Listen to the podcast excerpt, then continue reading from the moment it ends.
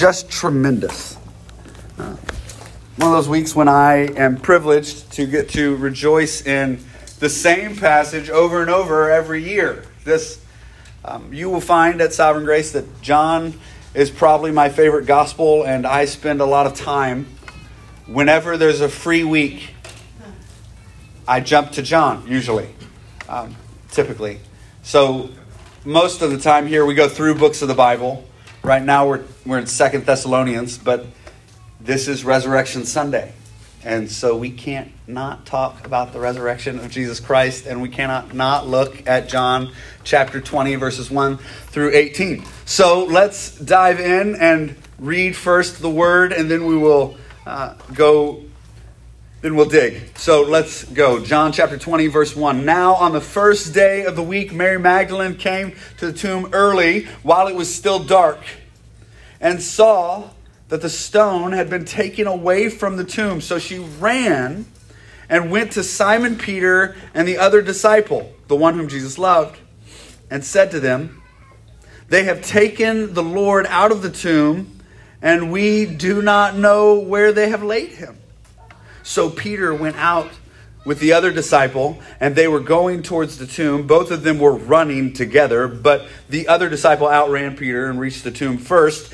And Stooping to look in, he saw the linen cloth lying there, but he did not go in. Then Simon Peter came following him and went into the tomb.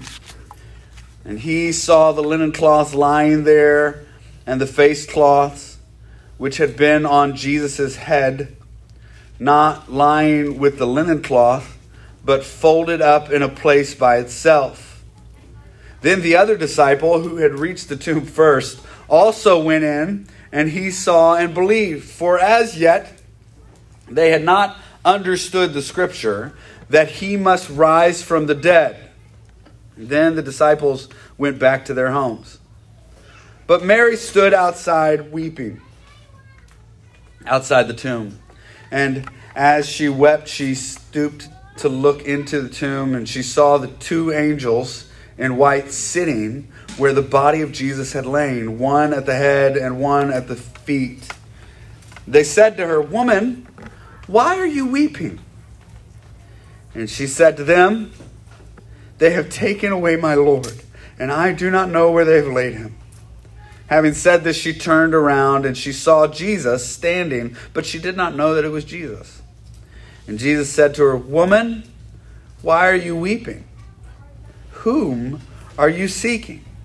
Supposing him to be a gardener, she said to him, Sir, if you have carried him away, tell me where you have laid him, and I will take him away. And Jesus said to her, Mary. And she turned and said to him in Aramaic, Rabboni, which means teacher. And Jesus said to her, Do not cling to me, for I have not yet ascended to the Father. But go to my brothers and say to them, I am ascending to my Father and to your Father, to my God and to your God. And Mary Magdalene went and announced to the disciples, I have seen the Lord, and that he had said these things to her. May God add his blessing to the reading and the hearing of his word. Um, this story is beautiful because it represents so much and shows us so much of who we are in response to Jesus.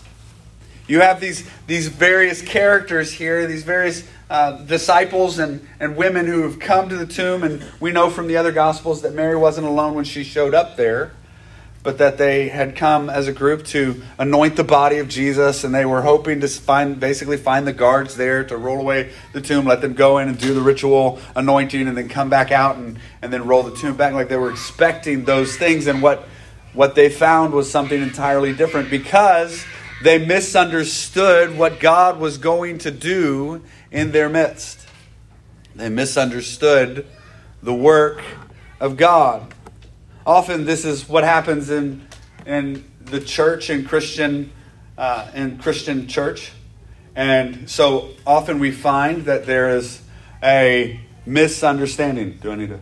It's too loud in there. Too loud. I got it. No sweat. I can fix that. Thanks. Yeah. Da, da, da. Okay. I hope that's better in there for you and not drowning you out. Um, we have a speaker that goes into that room. So if you're ever in need of taking your kids, that they're loud, you need to go back there. You know, there's a speaker so you don't miss out on the on what we're doing out here. So um, the so where was I? Oh, often in the American church we miss the the the picture that's given here. Uh, we we are like the disciples and and Mary who run to the tomb and genuine hearts for the Lord, loving Him, knowing who He is, and we run to the tomb and we miss the point when we get there. And God has given us, you can think about it across the board. God has given us a mission, and sometimes we miss that mission. And God has given us comfort and grace, and sometimes we miss that comfort and grace. God has given us community, and we miss the point sometimes of that community. And so often we miss the work of God, and it's a tragic missing.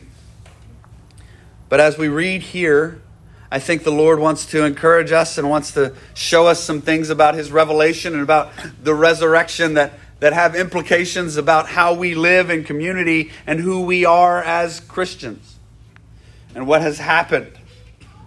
So, the first day of the week, you should not miss the fact that this is the first day of the week and it's in a garden. We should not miss the creation uh, symbolism that's used throughout the book of John. If you remember, his first miracle happens on seven days. Right? There's seven days recorded, and then he does a miracle in Cana in the book of John. John is intentional. He writes out seven days for you and then has the miracle at the very beginning of the book. He also, in chapter one, describes the Word of God as that which creates all things.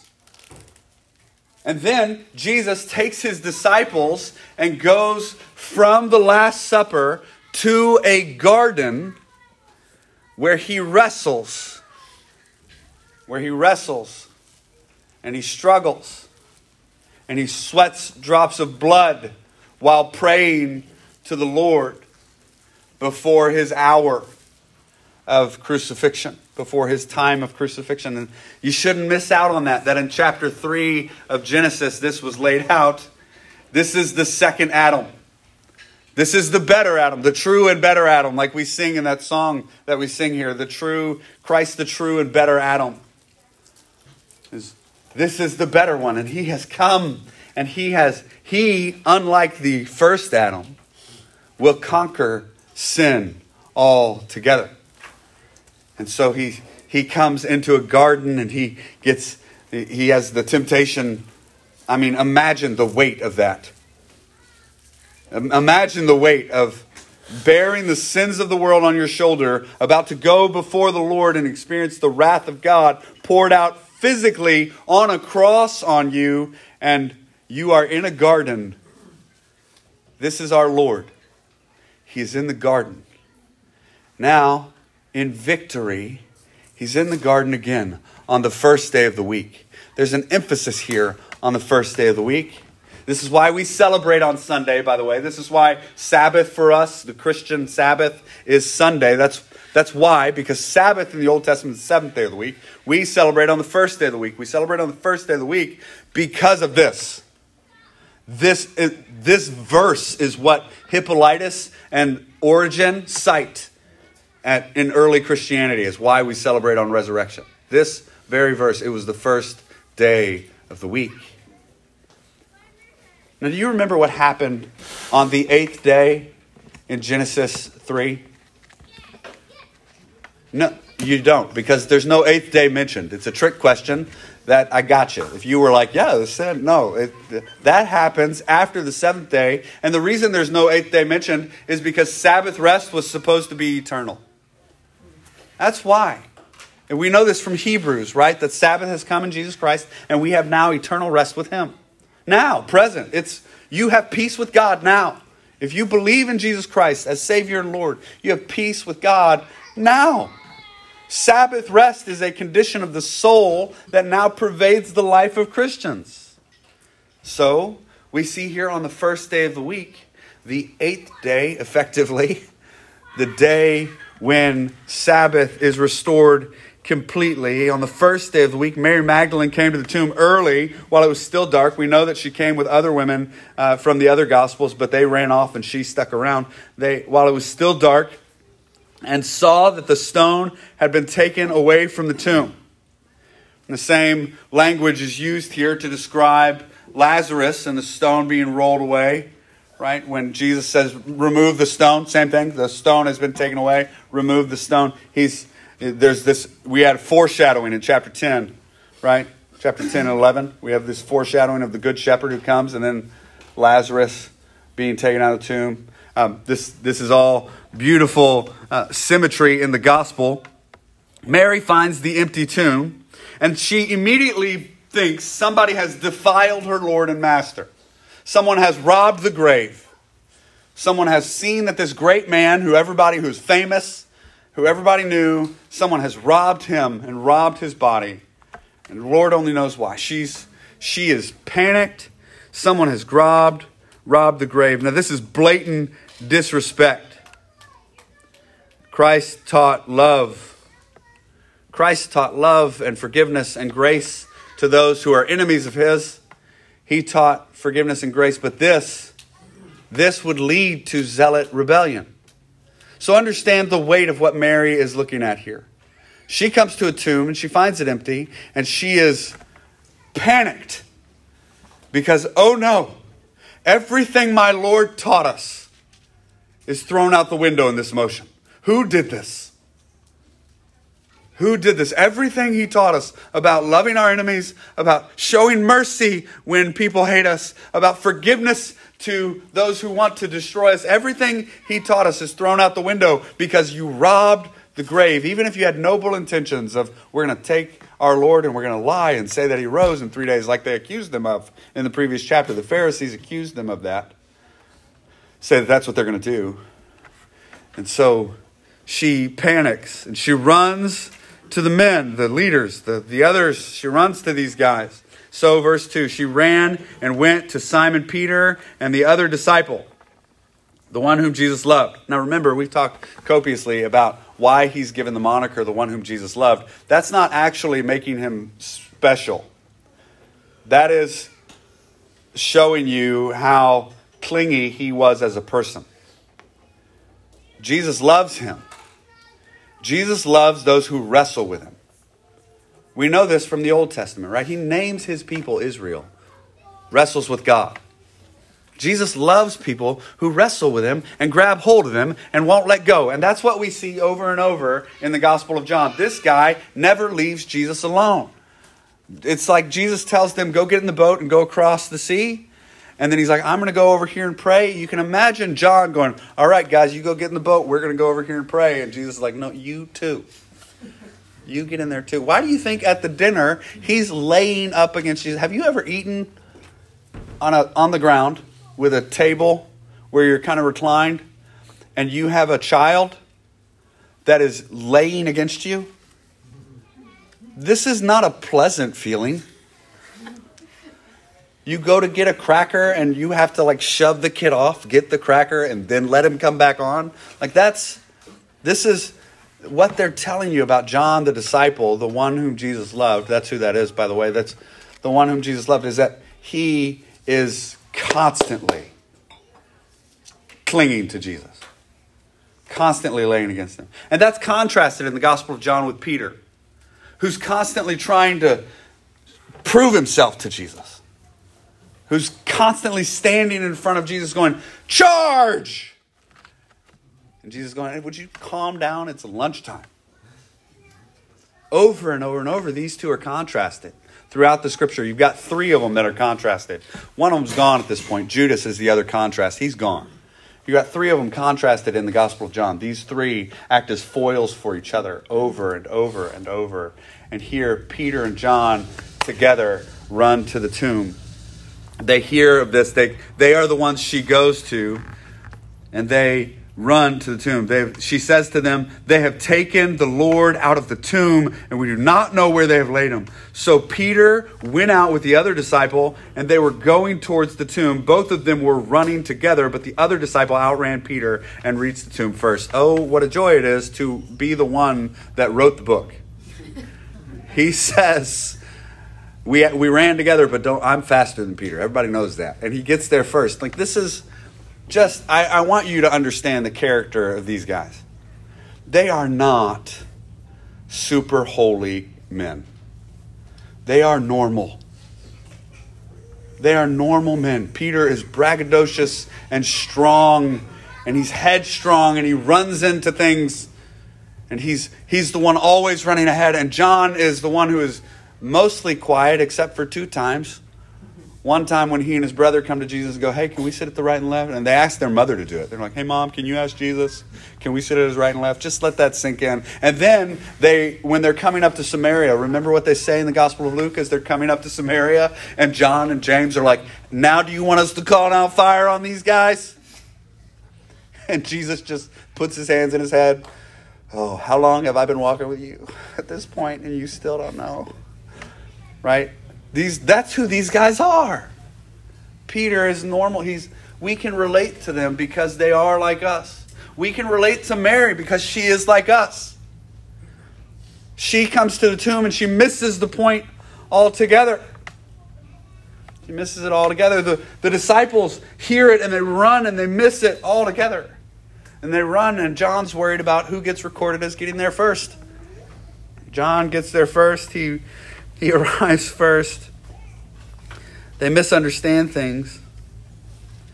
And I want you to note here when she comes to tell the disciples what has happened, she says, They have taken the Lord out of the tomb, and we do not know where they have laid him. There's an application for us here in that when we are uncertain of the mission or purpose of God, when we lose track of what God is doing, we start to speak in ambiguities. They. They have. They did it. When you are in conflict, when you are in turmoil, when you are in difficult places, watch for that in yourself. Watch for when you start to give ambiguous answers. They, they, they did this, they do that, they do that. Well, they don't like me. We found it often when we would do ministry. For years, we would do, we would do, in particular, youth are the worst about this. The youth would do it, and they'd come and they'd go, everybody, everybody hates me. They all hate me. You know, whatever it was. They'd, they'd go and they'd say these things. They would, they, and you'd have these responses from people where they would feel self conscious. And so you drill down to it, right? You'd go, Who is they? Who is they? And they go, Well, Sarah. And you go, Sarah's mad at you then. Well, yeah, Sarah's mad. And you'd go, okay, so have you talked to Sarah? No, they, they, no, no, not they, Sarah. Like you're talking to Sarah. Christianity and conflict and dealing with each other is one to one. Jesus doesn't they you.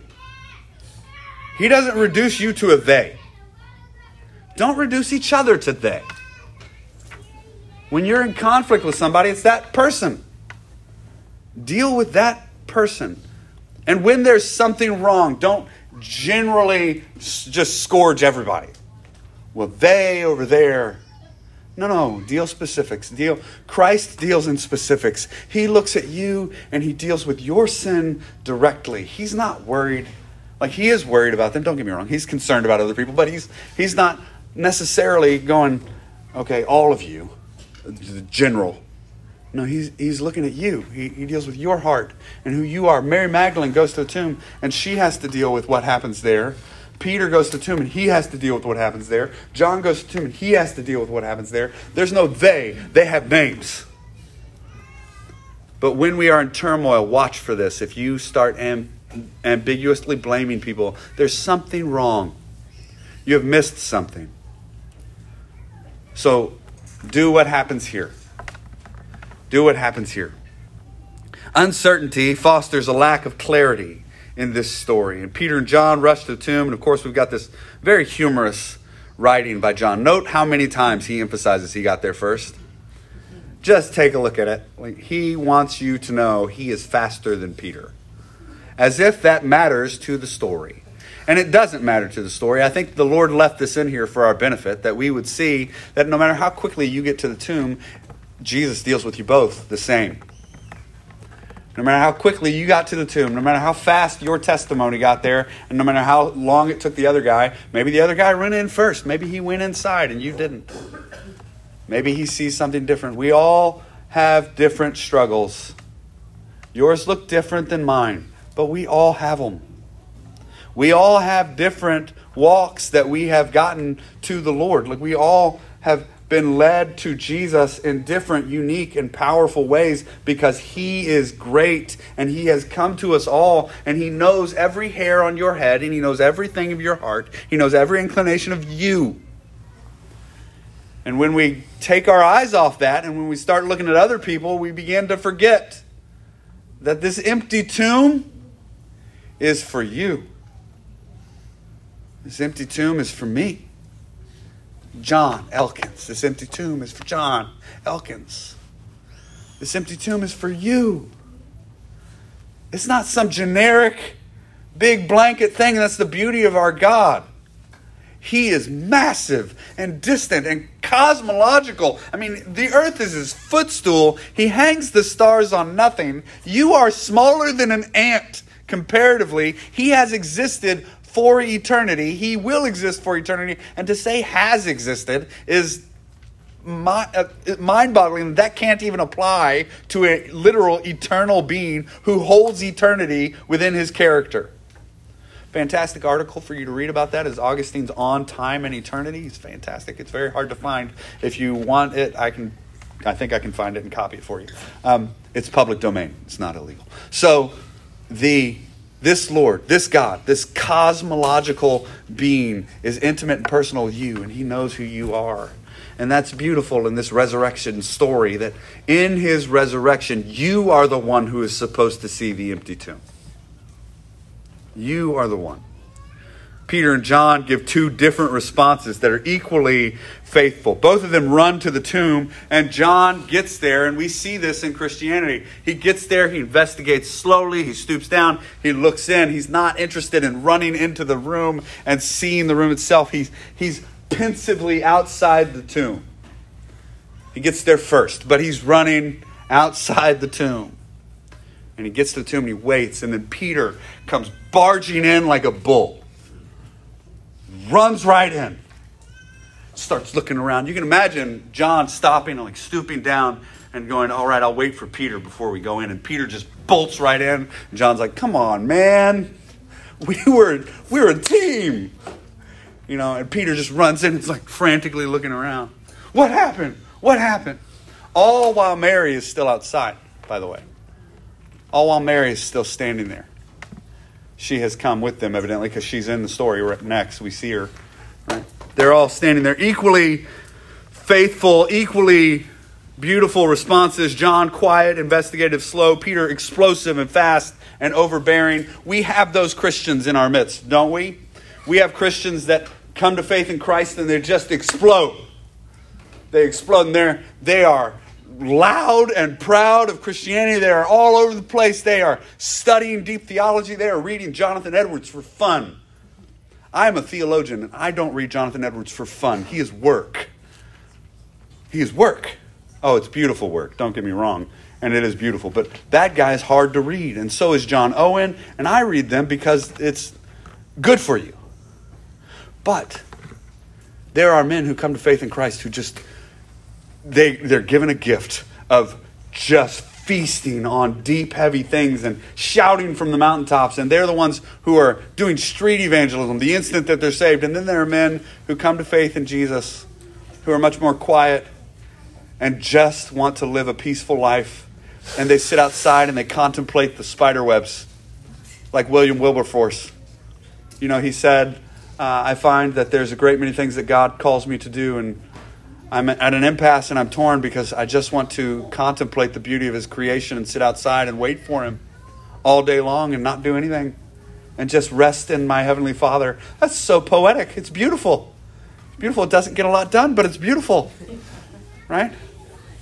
Now I can relate to that one. I'm I'm the artsy fartsy type. I'm the type that likes to paint pictures, as you can see. Like we we love art, and I love art. I do poetry. This the we we are this type of person and and I love to sit and just wait, and I'm the type that will sit outside with a cup of hot tea and watch birds and sketch things all day and go, This has been a beautiful day. And somebody will go, Don't you have work to do? And I'll go, Yeah. this is this is beautiful. These two expressions of faith are equally valid. And we see something about the resurrection of Jesus and what it does in the hearts of people. You see, if we were uh, another religion, another religious group, if we were if we were a group that demanded everybody look the same, then we would have one type of person that you're allowed to be. Every other religious group in history, one type of person is allowed. You have to conform to this one type of person. Whether it's legalistic or emptying yourself so that there is no unique person of yourself. If you go east, by the way, if you've studied world religions, if you go east of Israel, if you can visualize a map in your head, you go east, I guess east would be this way for you. If you go east of Israel, you find Eastern religions are all about emptying yourself, becoming no longer an individual, but joining the collective. If you go west of Israel, it becomes much more, you have to land in a checklist. One, two, three. You have to match a checklist. You have to look exactly like the checklist in order to be to be saved. But in Christianity, God says Jesus Christ has saved you by his death on the cross and his resurrection from the dead has brought you life. And you are individually who he has created you to be and he lives inside you and begins to move and you become a unique expression of him every person becoming more like Christ wildly becomes more unique than the other person. We are the only place where every tribe, tongue, and nation can express the exact same song in their own language. We are the only place represented in all of religion, all of religious studies. Christianity is the only place where you are completely unique and individual by the grace and mercy of God. You are made different, and it is beautiful, and you sit next to people who are utterly different than you are. Every person completely unique. Oh, this is what the church is. Every tribe, tongue, nation, every place on the globe, every type of person comes together and worships Jesus. And we don't look the same. This is this is why the world looks all the same. They all clamor to be unique and individual. You watch them. You watch the world. They clamor to find their own unique individualism. They defy basic tenets of absolute truth, and as a result, they end up looking like one homogenous group of the same. When I was in high school, it was the it was the ones who wore all black and were gothic, right? They were unique. Oh, no, I'm totally different than everybody else. I look the exact same as my peer group. I do the exact same thing as my peer group. I say the exact same words as my peer group. I look just like this homogenous blob of people over here that are rejecting authority. Oddly enough, you reject authority and you suddenly begin to look like everybody else. But when you embrace the authority of Jesus Christ, and you embrace the fact that there is a God who is authority and author over all things, suddenly you're unique and individual and you have artistic expression. Did you know Christians ruled the artistic world for thousands of years? It's only been in the last hundred that we decided to allow the world to say that that's theirs. It's not. That's the domain of God, the infinitely creative artist. He made creation. He is the infinitely creative artist. At the end of time, he says, Behold, I am making all things new. Do you know what that means? He's going to continue to create. It's a present tense active verb. He's going to continue to create. That's Revelation chapter 21, verse 8. He's going to continue to create in history. Things are going to continue to grow. I'm getting excited. This isn't in my notes, so we're going to keep moving. So he says, they come here. We've got these two explosive versions of Christianity. We've got this explosive guy, this in, introspective guys, and they see the grave clothes. They see them folded. And we know from the Gospels, all three of the other Gospels testify that they were clothed, they were folded. There's a face covering, a napkin. This indicates to them and to everyone around that this was not a robbery. People who steal bodies don't go to the extent of unwrapping them and then folding the clothes. That's not how theft works. That's not how theft works, and I can prove it. We were stolen from years ago. Somebody broke into our house. It was it was wild. We had money sitting on the counter. We had our house was kind of messy. We had money, literal like a pile of money that, that I had left on the counter because we were in a hurry to leave that night to go somewhere else. And I had left it on the counter, and, and there was a laptop that was out on another place. They stole the TV and they stole a broken laptop. The TV was, you know, TVs are, were, uh, we have very small TV anyway at the time, and they stole that. They tried to get some other things out of the cabinet, but they couldn't. They were obviously in a hurry. They ran in, got the TV, they got the laptop. They bypassed the money that was on the counter. They walked right past my wife's jewelry, which she had left out. They, left, they, they, they walked right past everything of value and took a broken laptop and a TV. That's how theft works. Theft works quickly and suddenly. This was not theft. Thieves don't stop and mop your floor. These people unwrapped the body, something unwrapped the body, folded the clothes, folded the napkin on the on the place, set it neatly. They wouldn't have taken times to do that. They would have stolen the spices and then run. That's what they would have done. And they didn't. So, what do the disciples do at this point? Look at them. Look at what they do. They come in, they follow him. Verse 10 Then the disciples went back to their homes. That's an interesting and weird line to put in here. They went back to their home. They went home. I think that that line is in here to remind us that Christianity is not lived out in a continuous flurry of events. Christianity is not lived out in a continuous flurry of events. Christianity is lived out in your daily, everyday context. They have seen the empty tomb. The resurrection of Christ has landed, and though they don't fully understand everything, we are told from the rest of Scripture this is a gradual understanding for them. They believe. Though they don't fully understand, they believe, and so they go home. Christianity is lived out in the context of everyday life. Matthew chapter 20, as you go, or as you're going, make disciples of all nations. As you're going, at, in your everyday life, that's how that that's how that's written. In your everyday life, make disciples of all nations, baptizing them in the name of the Father, the Son, and the Holy Spirit. Look, this is this is what we are told to do. This is who we are as Christians. Christianity is not something lived out in a flurry of activity and events. It is something lived out in your everyday life. You will find your most prominent growth is done in the quiet hours when you are just doing your normal routine. When you are doing your normal, disciplined routine. That's when your most strong and prominent growth is given. There's much to be said about methodology and, and church ministry and application, and I would simply leave that here because obviously I'm a little excited about that kind of thing, and so we're going to press forward because there's much more for us to see in this passage. Mary stood weeping outside the tomb, and as she wept, she stooped in to look into the tomb. This woman has still not gone in. She is still lingering outside the tomb and waiting. And the grief that has poured over her heart is still there. She is weeping so much so that she's about to miss divine revelation of two angels. Look, verse 12. And she saw two angels in white sitting where the body of Jesus had lain, one at the head and one at the feet. And they said to her, Woman, remember this is a respectful term. Woman, this is this is the same term Jesus used for his mother, woman. So he says, Woman, why are you weeping? And she said to them, They, again, ambiguous, they have taken my Lord, and I do not know where they have laid him. Having said this, she turned around. And just pause there for a minute. She just saw two angels, clothed in dazzling white. And she is so overcome with her own circumstance and grief that she can't recognize that they're angels. Can you imagine being in that much despair? Some of you can't. This is a relatable story.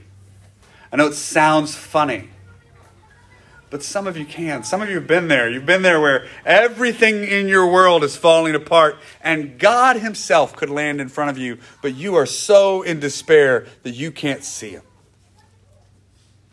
And you're so broken that you can't handle it and you're just weeping. That's where Mary is. She's looking in the tomb, weeping, and she sees two men in dazzling white. Now, that's funny. It's a funny part of the story. It's okay to chuckle. Like, that is a funny part of the story. She looks at these two men, and they say, Woman, like they get her attention, Woman, Why are you weeping? They are there to testify that, the, that he's, resur- he's resurrected. He's here. Why are you weeping? And she goes, They took him and I don't know where they put him. And she turns around and walks off. We are often in the place of Mary where things are so, we are such deep despair that we, we can't see the work of the Lord. Our friends and our communities will rally around us and remind us of the deep truths of God, and we still can't see it and we still can't see it. And they will they will show us great things and they will they'll point us to the heavens and they'll point us to jesus' love and they'll show us look this isn't the end. Don't worry. Heaven is coming. And they will encourage us as we learned in First thessalonians they will encourage us with the words of jesus is returning and he's going to come back and don't worry he's going to set everything right. They will exhort us and they will lift us up and they will bind us up like it says to do in First thessalonians 4 right? To lift each other up and in First thessalonians 5 to crutch the ill and to bear with the weak. And, and we will do that with each other and we will do it. And they still can't see. And I want you to hear this morning that that's okay. It's okay. You can't stay there. Jesus doesn't let us stay there. But it's okay to be in that position where you look in in the tomb and you know, you know salvation has come and you know the resurrection has happened and you know Jesus is coming back, but you are still looking in a grave and are scared out of your mind. That's okay. And here's why it's okay. Because Jesus doesn't let you stay there. But he's the one that comes to get you. Oh, this is beautiful. This is an incredible truth. Mary, this single woman, you, don't let that get lost on you, by the way. Single, God comes to a single, the first revelation of Jesus here is to a single, unmarried, whether widowed or, or broken, whatever, whoever, however that works with Mary Magdalene. She is single, she is lowest caste.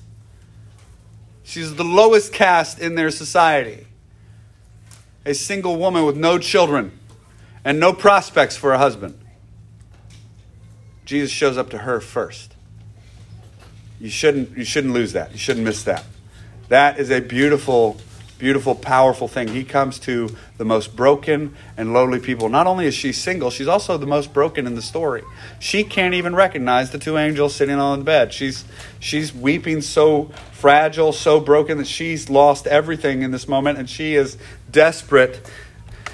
She's weeping. Perhaps she didn't cross paths with the others. We don't know why. They are gone and she's still there, but the angels intervene. And she turns around, turns around, turns away. But when the angels can't work, watch what happens. When the angels can't get it when the, when the angels can't get past the despair, when the messengers of God and the community of faith can't get past the despair, when they are when this woman is utterly broken and destitute, look at what Jesus does. Having said this, she turned around and she saw Jesus standing, but she did not know that it was Jesus. So she turns around and there he is. There he is. Jesus comes to this broken woman who is in desperation and shows himself. Here I am. And she turns around, but she's so overcome with her despair that it takes her a couple minutes. She's so she's still weeping. I, I, I tend to think that she couldn't even look him in the eye.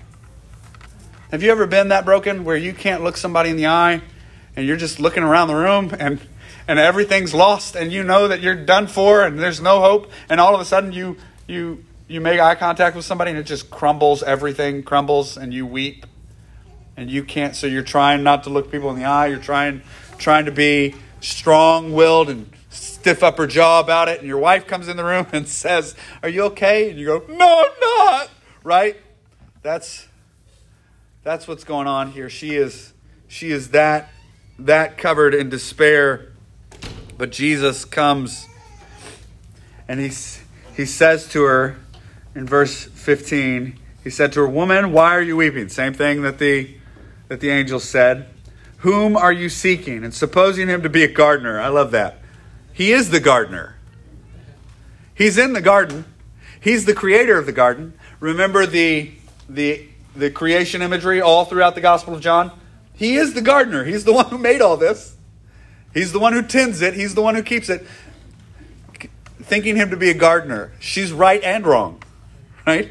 She's thinking him to be a gardener. She said to him, Sir, if you have carried him away, tell me where you have laid him. Again, right and wrong. This is the one that took him away. This is the one who took him out of the tomb. He walked out. This is him. He did it. He's, if you have carried him away, show me where you have laid him, and I will take him away. I will take him. And Jesus said to her, Mary. Oh, he says her name. He says her name. Did you know at the end of time, when Christ returns, we're given this picture in one of the churches of Revelation where you are given a rock with your name on it. It's kind of it's a weird thing in our culture to say, but it makes sense in Rome. But you are given a rock with your name on it, and only you and he know it and you you're going to read that and go that's that's who I am. That's my name. Names mean something. Names matter. That's who I am. This is who I am. I am this. You're going to be given a name by the God who created you, and He knows exactly who you are. And I don't mean He knows exactly who you are and you don't like what He knows about you. No, it's, I mean He knows exactly who you are to the point where you're going to read it and go, yep, that's me. That's my name. Jesus turns to this woman and says her name. And she suddenly recognizes him and cries out, Rabboni, which means teacher. It's rabbi in Aramaic. And, and Jesus said to her, Do not cling to me, for I have not yet ascended to the Father, but go and tell my brothers and say to them, I am ascending to my Father and your Father, to my God and your God. She, she grabs him and holds tight to him. And I told you at the beginning God loves people who cling and wrestle with him. John is called the beloved because he's constantly doing it.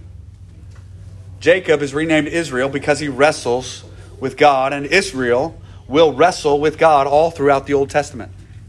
They will strive with him, they will grab hold of him. They will hold tight to him. Oh, Christian, hold tight to God. Hold tight to Jesus. In those moments of utter despair, when, we when we see a tomb and all we see is death, and when we turn around and we, we think all we see is some gardener, remember that He is the gardener. He's the one that in, exited the tomb. He is the one who is righteous above all else, who has saved you and redeemed you. He has died on the cross for sin and res- risen again, that all who would believe in Him would have eternal life. And this is not a joke. And it's not a religious practice we do on Sundays only. But this is life. And life abundant and free. It's done every day when you take a breath. It's done in every moment of your day. It's done in those moments when you're cooking at the table and your kids are going crazy and you don't know what to do. And you're stirring the pot, and that stirring of the pot gets real aggressive because you're having one of those days? It's in those moments that we remember Jesus Christ resurrected from the tomb and we have life and life eternal. Christians are the happiest people on the earth for this reason. We have life and we have life eternal and it is beautiful and powerful and true. And he says, do you know, he said the reality is that we we need to get to work. Mary clings to him and grabs him, and he says, Not now. Don't cling to me. It's time to work. It's time to work in the kingdom. It's time to get to work for God. This is go tell my brothers. It's time that we do it. It's time the church begins to move and do the work. That's what he says to her here when he says, Do not cling to me, for I have not yet ascended. It's time to get to work. Go get my brothers. Go tell them.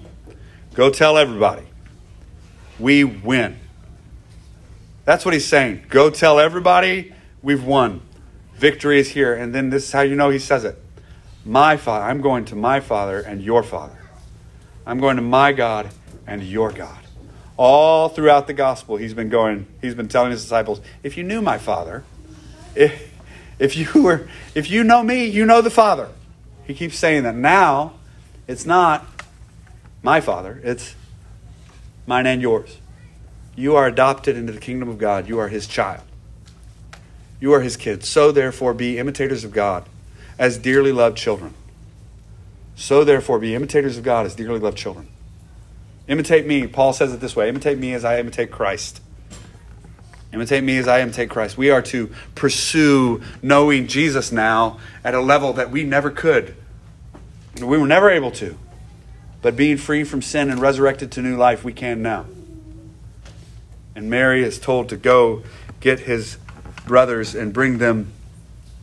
And she went and announced to the disciples, I have seen the Lord, and that he has said, and I've seen that he said, and, and he told him that, that he has said these things to her.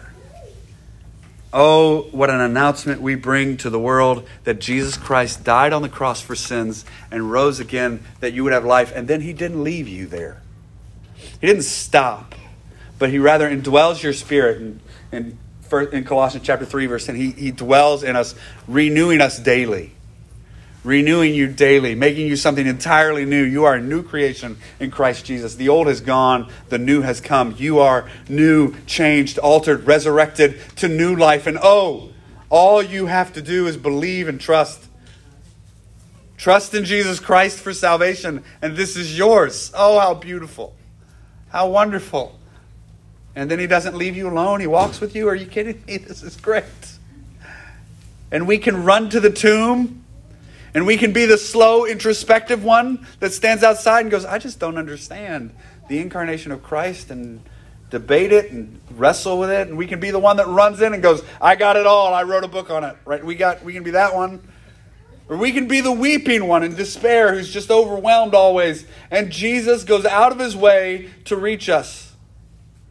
The disciples get reached the same miraculous way. They go back to hide in a room again, which is hysterical. They believe, but they go hide in a room again and they lock the door this time. And Jesus shows up in the in the room with the 12 and Thomas is there going, "I don't believe any of this. You guys are making this stuff up." And Jesus is like, "I'm right here. Put your hands here. Come on. Feel it." And then he breathes on them. Breathes on them the Holy Spirit of God. This is I mean, this is our Lord. This is what He does with us. He doesn't leave you, He keeps you, He walks with you. And oh, we could revel in this all day. And I hope you will. I hope you will on this resurrection day. Father, we love you and trust you in all things. We are delighted in your presence, and we are delighted to, to be yours. Lord, we pray that you would delight in us as we delight in you. Lord, we love you. We trust you in all things. Amen.